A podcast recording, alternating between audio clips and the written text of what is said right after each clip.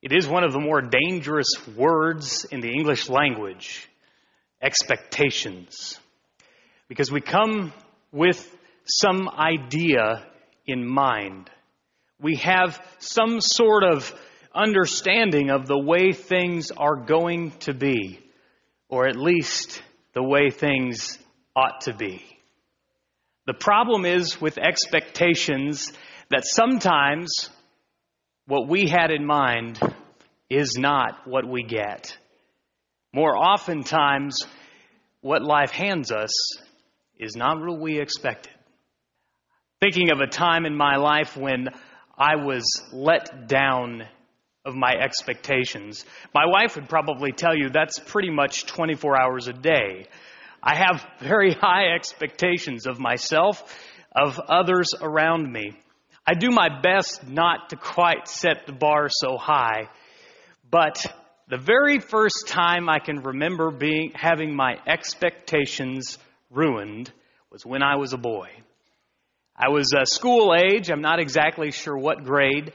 I got off the school bus, I came home, flung open the door, and I remember very distinctly that there was the smell of baking in the house. No, not the smell of bacon, that'd be good too, but the smell of baking. And all of us men in here understand exactly that smell, the way that so quickly gets into our hearts. And it was just thick in the air. I knew, I expected something good was coming. So I threw my book bag on the couch and I ran into the kitchen. And there in that kitchen was that old, small, white propane stove. I knew it was on, but there was nothing on the burners. So I, I, flipped on that little black switch and I, I pressed my face up against the warm glass and I looked inside to see what that brown light bulb would illuminate inside. And there within, my expectation was far beyond what I could ask or imagine. For there within the bowels of the oven, pie. That single word, it makes me giddy to just day, even just saying it. I mean, it just, there is no way that pie doesn't make a day better. All of you just brightened up in this sermon when I mentioned pie. Well, I was giddy, ecstatic, overwhelmed, jubilant. You, you put the word in and that was what I was. I knew that despite my homework, despite whatever was behind me, I could press on toward the goal because pie was coming. And sure enough, we, at dinner time, mom caught us all in. We gathered around the table, and there before me, she set not the main course, but the thing that I had saw in the oven. The pie. I don't know what mental faculty in my mom had short circuited, but I didn't care. For some reason, my mom had decided to serve pie for dinner.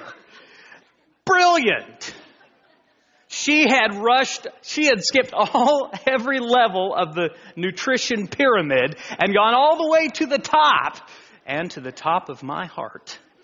Women, if you want to make things right, if you've done something wrong, if you need to repent, simply make a pie for dinner. Well, I don't know what had happened that day. I wasn't about to question it. And what kind of pie was it? I'm not sure. Was it, was it gooey cinnamon apples? Was it those tart red cherries? Was it those delicious Georgia peaches?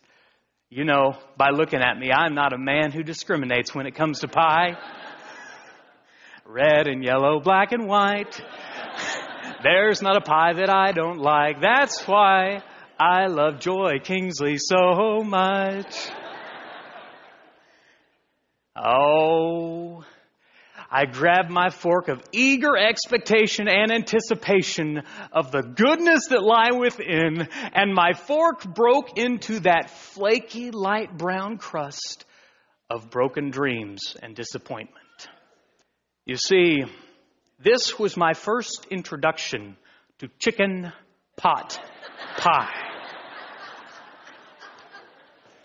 Let me preach to you this morning. This, brothers and sisters, is an abomination. The thing that spilled out on my fork did not look like gooey, decadent goodness for dessert. It looked something suspiciously nutritious. There was chicken and carrots and peas and all sorts of sickening things stuffed into something like a Trojan horse to make me believe that there was pie on the inside. Well, I ate that pie, but not because I liked it. You ever have those moments in life? Those chicken pot pie moments? Where you sort of had one thing in mind, but you got something else instead. Life is like that. In fact, for people of faith, we oftentimes have these chicken pot pie moments.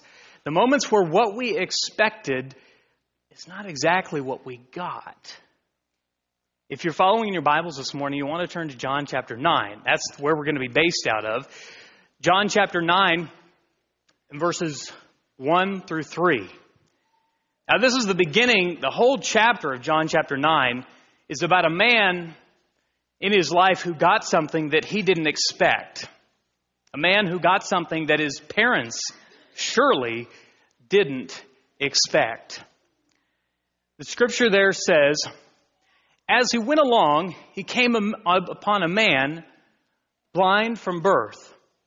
His disciples asked him, Rabbi, who sinned, this man or his parents, that he was born blind?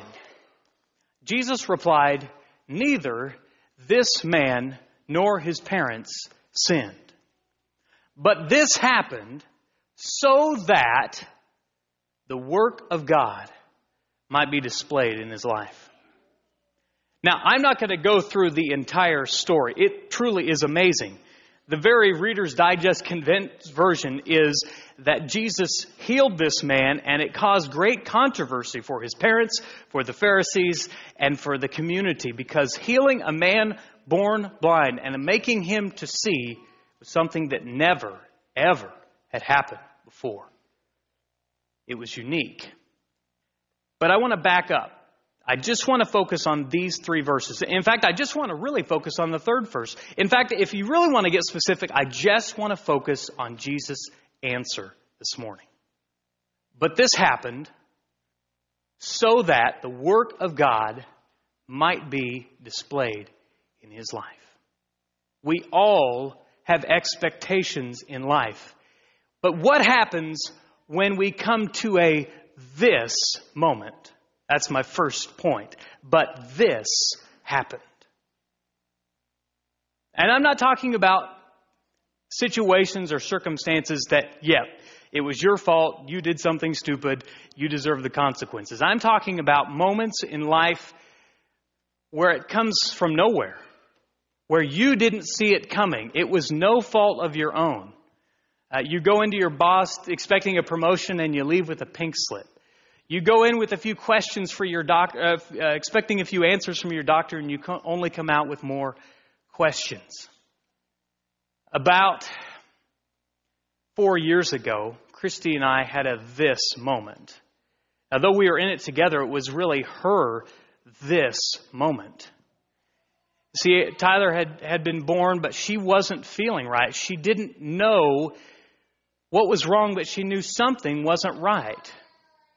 And really smart people that we went to see didn't have any answers. We were at a this moment. You see, my wife didn't do anything to deserve that. There was something going on within her, and it was creating a this kind of moment. Now, when you come to this this moment, okay, and, and all of us have them, people in the world, people of faith, we all have them. Jesus said, keep in mind, in this world, you will have trouble. So he, he didn't ignore that fact. But what do you do when you have a this moment? Well, I was going to be a Christian, but this happened. I, I really meant well, but this came up. What do you do when you face a trial, a difficulty, an obstacle? Well, in every obstacle, you have a choice.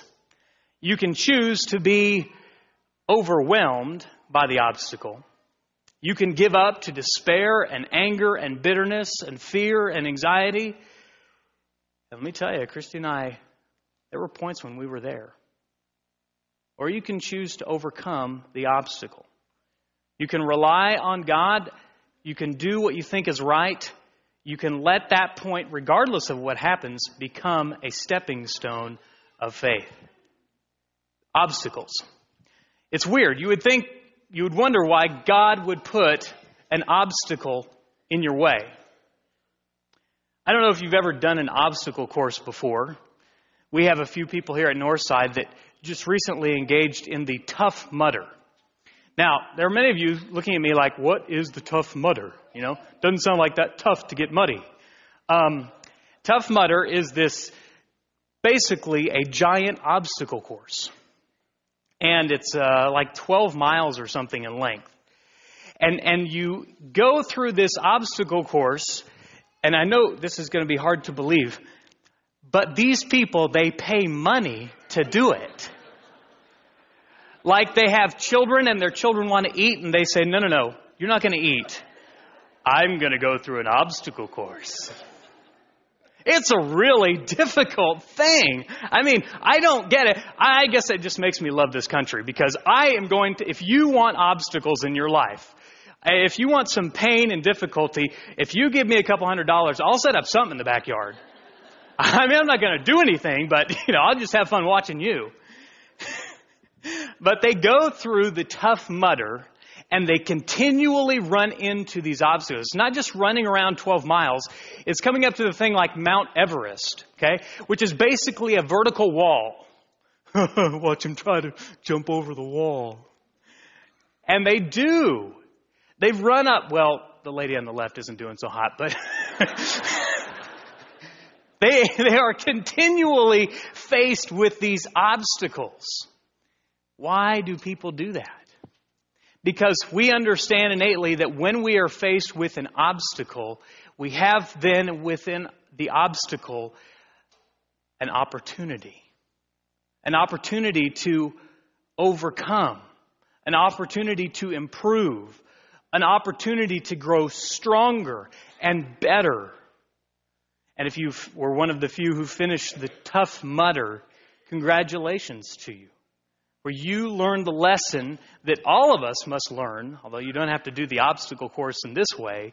All of us have an obstacle course in our walk of faith. There are people in Scripture who walked this obstacle course. Uh, people like uh, Ruth. Ruth, who was a widow, was in a foreign country, and she went and she was with Naomi, and she had a husband, and, and a young family. Everything was great. And then her husband died. And she didn't expect that. She didn't see it coming. It was an obstacle. You see, she had a choice. In that moment, did she want to become overwhelmed by the this? Or did she look forward? But this happened so that. Did her this look forward to the that. Or Hosea, the prophet of God, who is doing the work of God, and his wife commits adultery. And he has a choice in that moment. Does he get angry at God, get bitter at God, raise his fist to God? Does he shout out at God? Or does he instead see the obstacle as an opportunity? That's the question we face when we have an obstacle in life. And I'm talking about those things that just blindside you. The things you didn't see coming. The, the, the bolt from the blue on a random Tuesday. The things that just happen can have purpose, but only if you choose, only if you decide that you're going to let them. I don't know if you enjoy uh, or even know what these are on the screen. Probably most of you do. They're Legos. Legos are uh, really expensive toys, but they're really so- cool because they're really simple. They are these building blocks that you put together, and they come in a package, right? And the package tells you, gives you all the pieces to design that thing that's in the package. And so my son has a lot of these Legos that he's played with through the years, and the same thing happens every time. He, he will get out the Legos, he'll pull out the instructions, he'll build the thing as it's supposed to be built. And he may do that once or twice or three times, but eventually the new wears off. And the Legos go back in the Lego box, which is this hodgepodge of Legos. And they're all from all different sets, from all different pictures, from all different stories. And the fun part of Legos is not building things according to the plan. My son loves to take the Lego box and pull it to the dining room table, sit down, and begin building things that weren't according to the plan. And I, I walked into his room one day and he had made like this humongous Jedi fighter sort of thing with a wingspan and lasers and he had put this little car inside of it and had bolted the car inside it, had a little cover protective shield over the pilot. It was just unbelievable. I said, son, what are you doing? Man, that is, that is unbelievable. He said, well, dad, I'm doing some re-engineering. I'm not exactly sure where my son got the idea of re engineering, but I like the concept. Because sometimes in life, things don't go according to plan. For imagine, just for a minute, that you are the blind man's parents. You have great expectations of what this little child will be. And as all parents do, you go through that process as the baby grows inside and you begin to feel it move and, and you know that there's something, a new life that God is creating. And, and you, you imagine all the things that you'll do and you imagine all the ways in which, which you will raise this child. And then he's born. And he's not what you expected. And that meant parents had to adapt. They had to do things they didn't expect to be doing. Their son would not be like other children, he would be different. And maybe a parent would ask, Why, God?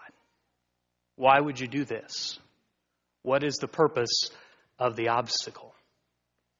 And Jesus reminds us this happened so that the work of God.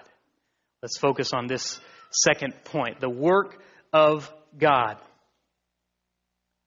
I don't know when Jesus exactly came into contact with the blind man, but he has this miraculous moment. This moment where the blind man wants to see, and Jesus says, Go wash. And, and he's made this mud and he's got it on his eyes. And, and so he goes to wash this mud off, and he can see. We just read that just just read that. We just assume that. That's such an amazing thing. I mean, this was a young man. He was either a late teenager or maybe in his early to mid 20s. He had never seen in his life. For the first time, he could see sunsets and stars. He could see trees. He could, he could see his mother's face. For the first time, a blind man could see. And we think, man, that is amazing. Wish God would do a miracle for me. And I gotta, I gotta back up here for just a second and say, I'm not one of those theologians who does all sorts of theological pretzels to explain why God can't or why God won't or why God doesn't do miracles. I just don't like putting those words together. God can't, God doesn't, God won't. God sees that as a challenge, you know? But I will say, I've never seen one personally done. In the history of the Bible from Genesis to Revelation, the actual number of miracles that God did is very small in compare, uh, compared to the number of people of faith that there were. Why is that? Because I think that God, more often than not, this story being an exception, works not just in the miraculous, but He also works in the mundane. God doesn't just work in the supernatural, He works in the natural. He doesn't just work in the miracle, He works in the providence. Psalm chapter 19, verses 1 and 2, the psalmist there says that the heavens declare the glory of God. The skies proclaim the work of his hands. Day after day, they pour forth their speech. Night after night, they display knowledge. We can look up at the heavens, and though they're beautiful, they're not miraculous. But we still know that God works. See, God doesn't just wait for the miraculous, He works in the mundane. He's going to work tomorrow if you'll let Him on a Monday morning. God works in all of it. Don't just wait for this moment. Don't just wait for the miraculous. Allow God to work in your life. You see, God has a history of working in people who are not necessarily super abled people superstars of faith, people who had rock star abilities, people who can impress you with their knowledge of the Bible or, or they, they prayed 16 hours a day. No, God wants people who are willing more than He wants people who are able. My question is are you willing? Are you willing to let Him work in, in your hands? to let his hands work in your hands. Ephesians chapter 2 verse 10 says, "We are God's workmanship, created in Christ Jesus to do good works, which God prepared in advance for us to do." Think for just a minute on the week looking back.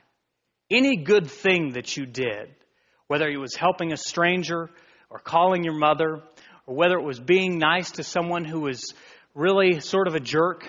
Maybe it was letting somebody in in traffic. Maybe it was being nice to a neighbor.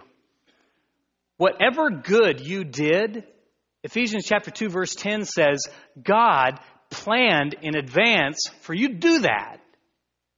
I know you might want to take credit for it, but God was working in you. His hands worked through your hands. Philippians chapter 2 verse 13, Paul wrote to the church of Philippi, he said, "It is God who works in you to will and to act according to his good purpose." We do a lot of great things here at Northside. We've got a lot of good ministries going on, but it's not Northside's place to take credit for those. We are simply doing the good works that God prepared in advance for us to do. It is God working within us. And that doesn't take a miracle. It doesn't take a superstar of faith. Sometimes it just takes a Miss Betty. Miss Betty is my neighbor. She reminds me a great deal of my grandmother. She just has that grandmother type to her. She's a shorter little lady. She's got a few wrinkles. She's got a, a head full of beautiful, soft, cottony white hair. She has definitely weathered a few storms in her life. She has a husband, Reed, who's suffering from Alzheimer's and dementia. Now, to her credit, they have still continued to live by themselves, and Miss Betty is a very independent woman. I remember after Grace got home from the hospital, I was out mowing the lawn, and Miss Betty, you know, this sweet little old lady runs out, and she's so excited. Is she here yet? Yes, she's here. Oh, and she runs back in the house, and she brings some things to, to bring over to the house. Miss Betty is not unlike your own grandmother. Now, Miss Betty's had some health problems.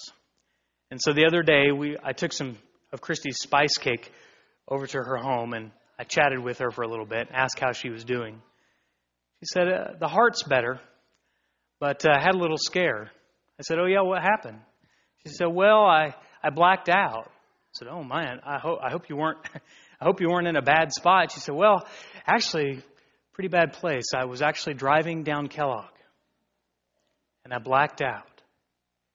And Reed screamed, and I, I came to just enough to jerk the car over to the side of the road and put it in the park and call my children and get help. And it turned out it was just a viral infection. She said, I, just a couple of days later, I, I was all good to go. And I'm just sitting there like you are, jaw hitting the ground. This woman is Superman.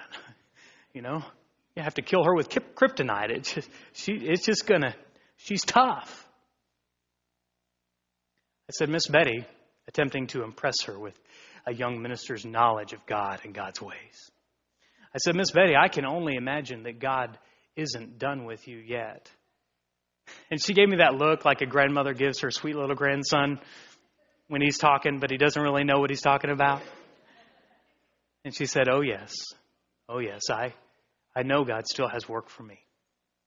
She said, I've got to take care of Reed. And I was humbled by how God's hands worked through an 80 year old's hands to remind me of the power of a covenant.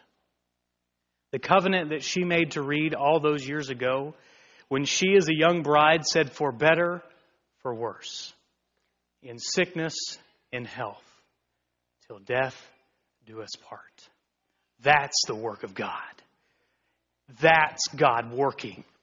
We wait for a miracle, and God uses everyday moments he uses our hands and He uses people whose hands are willing. You know how many people my age look at their marriage and they go, you know, we just weren't in love. It just became too hard. We weren't the same people. We'd grown apart. It got tough. And Miss Betty would say, oh, come on now. You think my road isn't tough? You think it's not difficult? You do what's right. That's the work of God. You do what He wants, no matter what the cost.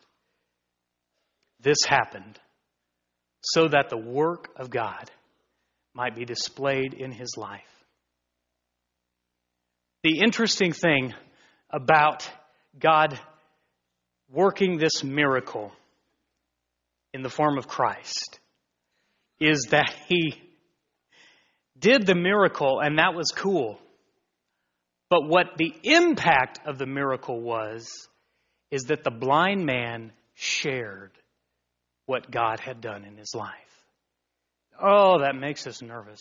We don't want to display the work of God in our life. We start to imagine people in suits riding bicycles, going up and down the street, doing this hard pressure sales tactic trying to convert people to our religion. No, that wasn't, that wasn't at all what the blind man did. The blind man had a seven word testimony. He had a seven word story to share. Here's what it was I was blind, but now I see. I want you to think for just a moment Has God worked in your life? What has He done? Remember those this moments, those obstacles that you were almost overwhelmed by, but instead by His power you overcame them. Can I ask you something? Just step on your toes a little bit. Have you shared that with anybody? Oh, I know there are a few religions that get almost obnoxious about sharing it, but sharing it should be a natural response when something happens, when you're faced with an obstacle that you cannot overcome, do you share it? Now, when you share it, you begin to understand this very simple promise that God works within you, that your story is not yet finished, that you are the proverbial blank canvas that God is painting this picture. He is not finished with you. The heavens declare the glory of God. The skies proclaim the work of his hands. But his greatest masterpiece is in you. I hate to portray God as Bob Ross. Bob Ross is a weird guy. He's got that giant fro. He talks like this we're going to paint some happy little trees. But Bob is an amazing artist. And if you ever watch Bob paint, you know that he starts with the blank canvas And he keeps painting and painting. And he's talking like this the whole time and just adding happy little trees and little streams and fun little flowers. And oh, look at this. And we're going to do this. And he keeps painting and painting. And at some point, you get to the point where you go, That's amazing, Bob. Look at that picture. Stop. And Bob just keeps on painting, does a happy little trees. He just keeps going. He just keeps on going. Because here's the truth. Only the artist sees the big picture.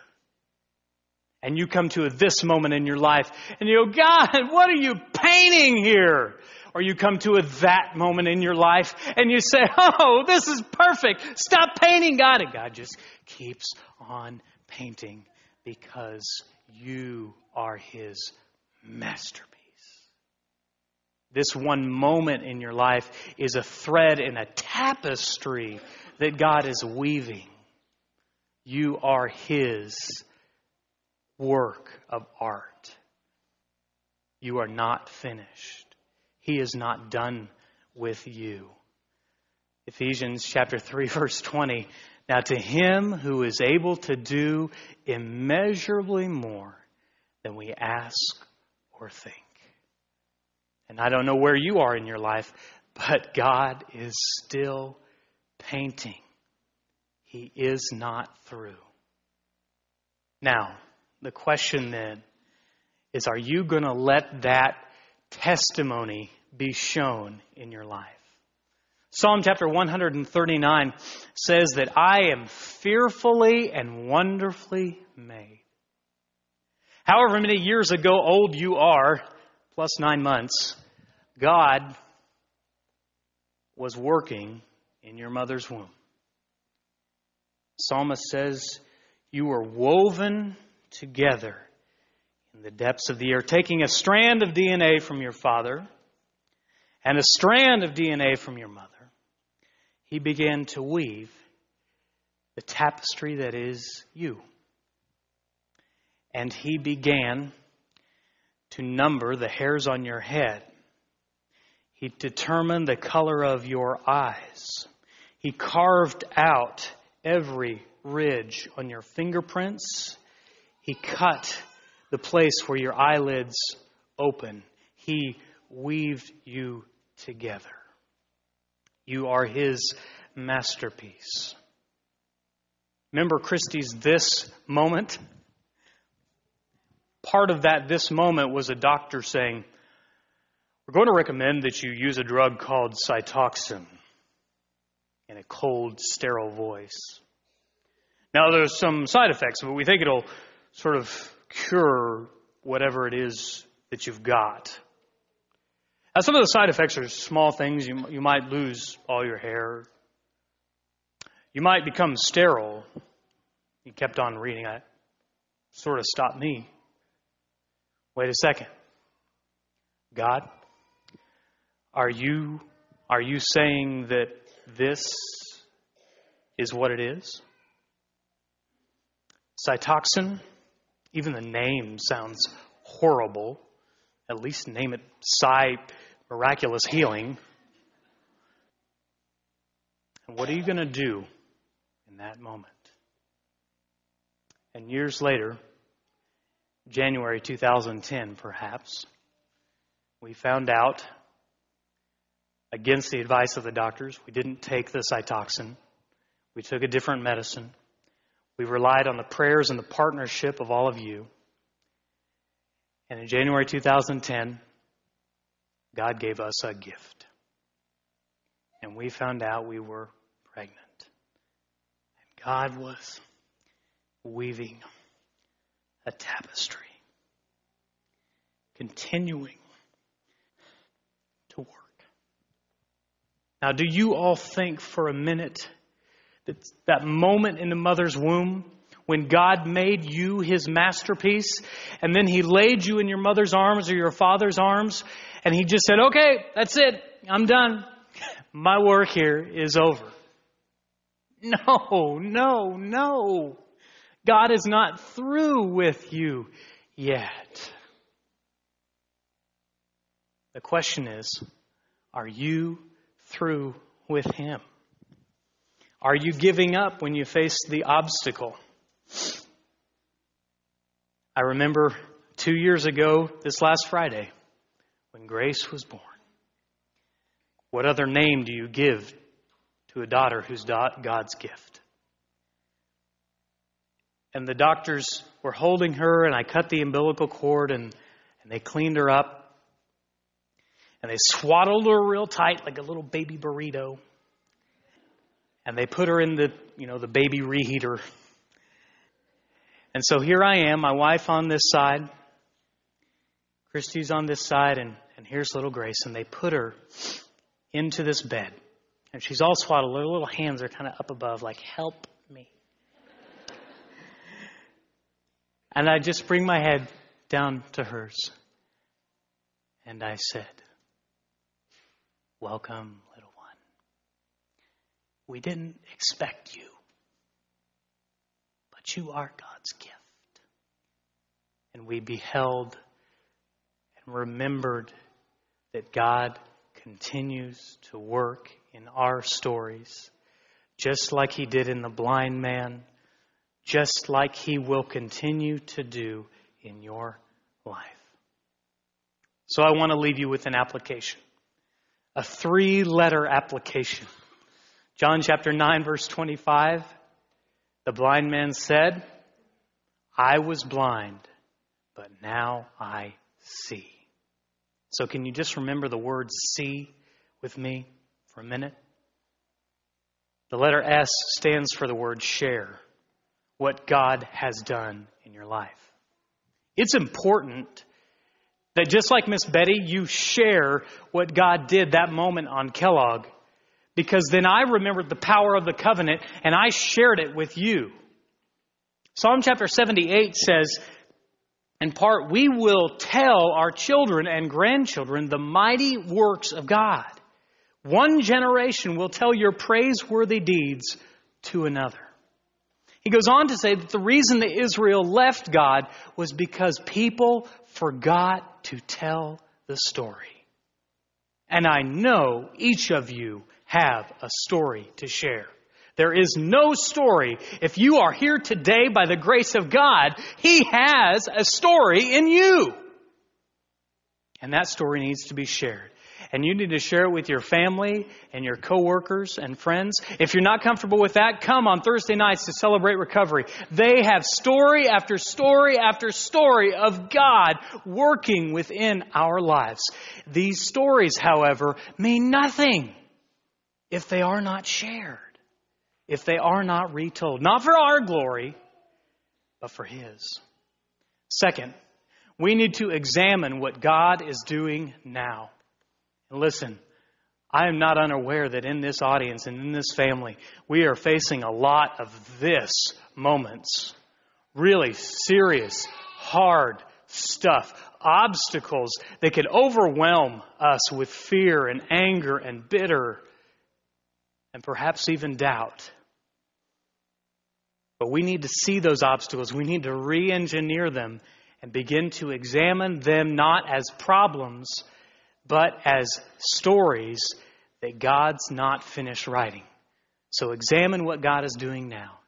And finally, expect God to do immeasurably more than you could ever ask or think. Ephesians chapter 3 verse 20. To him be all glory in the church in all generations, and all the people who agree say, Let's not forget. This happened that the work of God might be displayed in your life. Every obstacle is an opportunity. Every moment, a chance to tell the message about a Messiah. So, what now? Well, if you're not a Christian this morning, I want to remind you that you need to do what Jesus told the blind man to do go, wash. And not the removal of filth of the, the body, but the removal of filth from the soul by being washed in the blood of the Lamb. And if you've been washed in the blood of the Lamb, then you've been sanctified and justified. You are not what you were. You are who God is going to have you to be when He finishes your story, when He paints that picture. If you need to come to Christ, if you need to begin turning over your life to Christ, won't you come together as we stand and sing?